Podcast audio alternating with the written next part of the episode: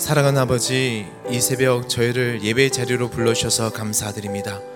나를 지으시고 내 일을 마시는 주님께 나의 삶 드리며 나가오니 오늘 하루도 인도하여 주시옵소서. 말씀으로 충만해지게 하여 주시옵소서. 예수님의 이름으로 기도드립니다. 아멘. 오늘도 새벽에 나오신 사랑하는 성도님들을 주님의 이름으로 환영합니다. 함께 보실 하나님의 말씀은 시편 십삼 편 일 절에서 육 절까지 말씀입니다. 시편 십삼 편 일 절에서 육 절까지 말씀을 천천히 교독하도록 하겠습니다. 여호와여, 어느 때까지니까? 나를 영원히 잊으시나이까? 주의 얼굴을 나에게서 어느 때까지 숨기시겠나이까? 나의 영혼이 번민하고 종이토록 마음에 근심하기를 어느 때까지 하오며, 내 원수가 나를 치며 자랑하기를 어느 때까지 하리까? 여호와 내 하나님이여, 나를 생각하사 응답하시고 나의 눈을 밝히소서. 두렵건대 내가 사망의 잠을 잘까 하오며, 두렵건대 나의 원수가 이르기를 내가 그를 이겼다 할까 하오며, 내가 흔들릴 때 나의 대적들이 기뻐할까 하나이다. 나는 오직 주의 사랑을 의지하였사오니 나의 마음은 주의 구원을 기뻐하리이다. 내가 여호와를 찬송하리니 이는 주께서 내게 은덕을 베푸심이로다. 아멘. 주의 구원을 기뻐하라는 제목으로 함께 말씀을 나누도록 하겠습니다. 우리가 이 세상을 살다 보면 생각하지 못한 어려움이나 위기들, 또 때로는 인생의 막다른 골목 앞에 설 때가 있습니다. 도저히 빠져나갈 수 없는 환경에 몰릴 때가 있다라는 것이죠. 특별한 죄를 지은 것도 아닌데 어, 생각하지 못한 두려움이나 절망들이 한동안 나를 떠나지 않았던 것을 경험한 적이 있으셨을 것입니다. 우리 삶 속에 왜 이런 일들이 일어날까요? 특별히 잘못한 것도 아닌데 하나님을 믿지 않는 사람에게만 일어나는 것이 아니라 믿는 사람에게도 피할 수 없는 이런 일들이 일어난다라는 것입니다. 이론적으로는 납득이 되지 않죠. 그렇다면 이런 위기 앞에, 이런 현실을 마주하게 되었을 때 우리는 어떻게 해야 될까요? 어, 삶이 절망으로 덮이고 두려움으로 휘몰아칠 때 믿음의 사람은 과연 어떻게 해야 되는가? 그런데 우리가 경험한 이런 두려움을 우리만 경험하는 것이 아니라 오늘 시편 십삼 편의 기자에게도 인생을 덮는 두려움과 절망이 있었다라고 오늘 본문에서 이야기하고 있습니다. 우리 일 절과 이 절 말씀을 다 같이 봉독하시겠습니다. 시작. 여호와여, 어느 때까지니까? 나를 영원히 잊으시나이까? 주의 얼굴을 나에게서 어느 때까지 숨기시겠나이까? 나의 영혼이 번민하고 종이토록 마음에 근심하기를 어느 때까지 하오며, 내 원수가 나를 치며 자랑하기를 어느 때까지 하리까? 일 절에 보면 여호와여, 어느 때까지니까? 주의 얼굴을 나에게서 어느 때까지 숨기시겠나이까? 또한 이 절에 가면 근심하기를 어느 때까지 하며, 내 원수가 나를 치며 자랑하기를 어느 때까지 하리까? 어느 때까지, 언제까지 하리까라고 하나님, 이 절망은 내가 언제까지 끌어안아야 됩니까? 라고 고백하고 있습니다. 삼 절에 보면 시편의 저자의 마음이 더 자세하게 이야기하고 있는데, 두렵건대 내가 사망의 잠을 잘까 하오며, 원수가 나를 이겼다 할까 합니다. 한마디로 이 모든 상황이 참으로 두렵고 무섭다라고, 힘들다라고 시편의 저자가 이야기하고 있습니다. 사랑하는 성도님, 이 시편의 저자를 쓴, 이 시편을 쓴 사람은 다윗이었습니다. 다윗은 믿음의 사람이고 주님과 함께한 사람이고 승리의 사람이고 성경을 대표하는 사람이었습니다. 그럼에도 불구하고 십삼 편을 읽어보면 굉장히 긴 시간 언제까지, 언제까지, 어느 때까지 나의 삶을 덮으시겠습니까?는 절망에 탄식하면서 두려워 떨고 있는 다윗의 모습이 나옵니다. 혹시 예배에 나오신 성도님들 중에서 다윗 같은 이런 상황에 계신 성도님들이 계신가요? 저는 특별히 오늘 말씀을 통해서 그런 성도님들을 위로하시길 주님의 이름으로 축원합니다.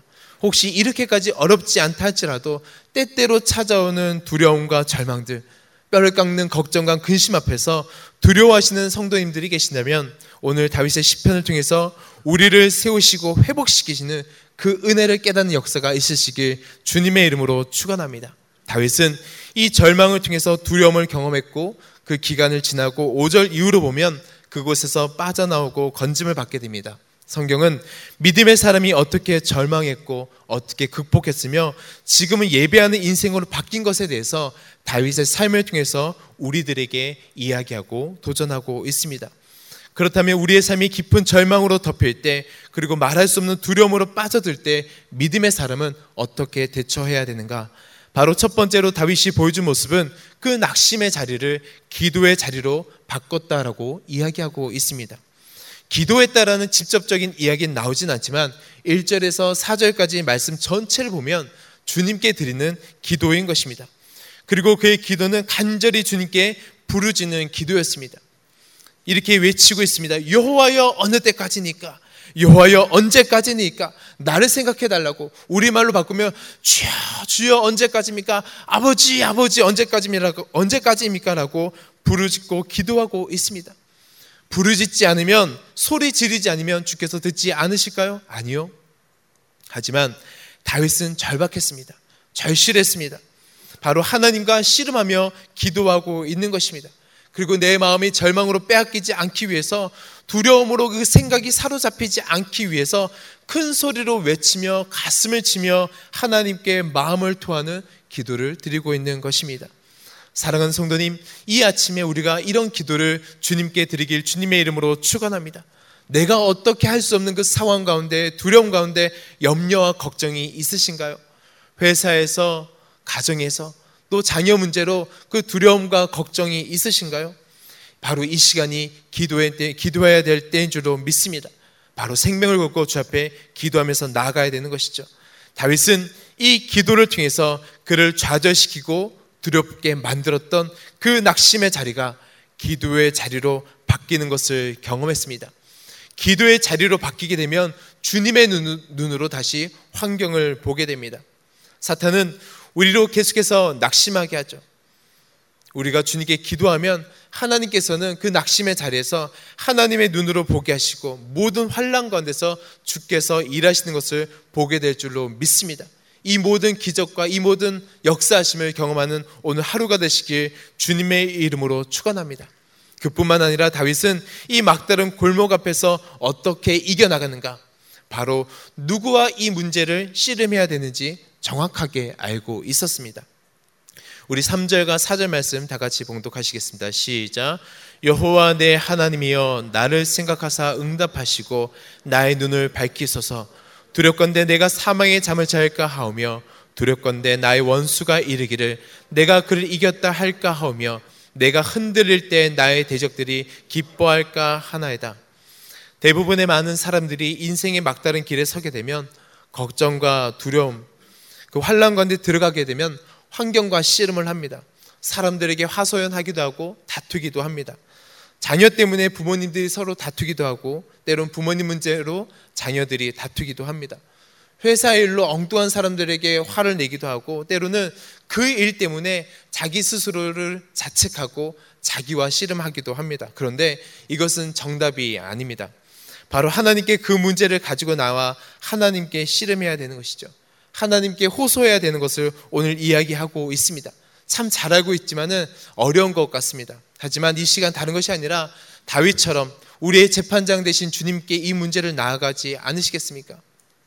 우린 가끔 스스로 재판장이 되어서 문제 크기를 내가 측정하고 나눌 때가 있습니다. 아, 이 문제는 작으니까 나임을 할 수 있겠다. 아, 이 문제는 좀 크니까 담당 목사님을 찾아갈까?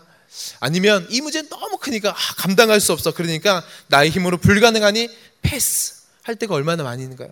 하나님께 기도하지 않고 그 문제와 씨름하죠. 우리가 재판장이 되어서 내가 기도하기 전에 끝내버릴 때가 있다라는 것입니다. 주님이 응답하실 시간이 없어요. 그런데 주님께서 우리들에게 이야기하고 계십니다. 마태복음 십일 장 이십팔 절에 보면 수고하고 무거운 짐진 자들아 다 내게로 오라. 내가 너희를 쉬게 하리라. 세상에 수고하고 무거운 짐진 자들아 다 내게로 오라고 주님께서 이야기하고 계십니다. 이 새벽 우리의 모든 짐을 주님 앞에 내어드리면서 기도할 수 있는 저와 여러분 되시길 주님의 이름으로 축원합니다. 성경에 나오는 많은 믿음의 사람들의 공통점이 있다면 우리가 생각하기에 문제라고 여기는 그 문제 앞에서 그것이 크던 작던 자기의 힘이 아니라 하나님께 내어드렸다라는 것입니다. 어떻게 그렇게 할 수 있었을까요? 다윗은 주님 앞에서 자신의 한계를 알았기 때문입니다. 아니 어쩌면 다윗은 하나님 앞에서 젖먹이 어린아이처럼 주님의 도우심을 구하는 백 퍼센트 하나님 의존적인 삶을 살았던 것입니다.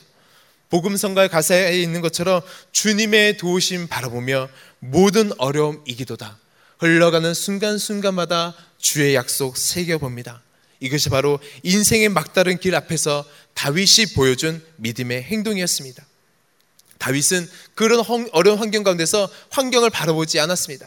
환경이 그의 발목을 잡을 때, 그를 잡을 때 환경을 바라보지 않고 주님을 바라본 것을 우리는 성경을 통해서 알 수가 있습니다. 우리는 환경이 잡으면, 원수가 우리를 잡으면 원수를 바라보지만 다윗은 그렇게 하지 않았습니다. 오직 믿음의 주여 온전케 하시는 주님을 바라보았다라고 이야기하고 있습니다. 그래서 그는 기도의 자리로 나갔을 때 정직하게 기도하는 것을 바라볼 수가 있습니다. 시편 십삼 편을 보면 다윗이 하나님께 기도하는데 말을 가리지 않았습니다. 나의 사정과 형편을 그대로 정직하게 하나님께 기도한 것을 우리는 볼 수 있습니다. 하나님, 하나님이 아니시면 안 됩니다라는 마음으로 그는 기도했습니다. 정직한 기도로 주 앞에 나갔다라는 것이죠. 나이스한 기도가 아니라 정직한 기도로 마음을 토하면서 하나님께 기도했습니다. 적당한 선을 두고 기도한 것이 아닙니다. 다윗의 다른 시편을 봐도 다윗은 기도할 때 적당한 선이 아니라 세상 억울한 것이 다윗 자신, 자신이고 하나님께서 나를 꼭 도와주셔야 된다고, 나의 대적을 물리쳐달라고 간절함으로 기도하고 있는 것입니다. 저는 이 새벽 하나님께 정직함으로 기도할 수 있는 저와 여러분 되시길 주님의 이름으로 축원합니다. 옆 사람이 내 기도 들으면 어떡하지? 소근소근 기도하는 것이 아니라 하나님, 정말 저의 기도를 들어주십시오. 오늘 응답해달라고 간절히 주 앞에 기도할 수 있는 저와 여러분 되길 주님의 이름으로 축원합니다. 우리 오 절과 육 절 말씀을 다 같이 봉독하시겠습니다. 시작. 나는 오직 주의 의... 나의 마음은 주의 구원을 기뻐하리다. 내가 여호와를 찬송하리니 이는 주께서 내게 은덕을 베푸심이로다. 나는 오직 주의 사랑을 의지하였다라고 여기서 말하고 있습니다. 여기서 말하는 사랑이라는 단어는 히브리어로 헤세드입니다. 우리에게 익숙한 단어죠.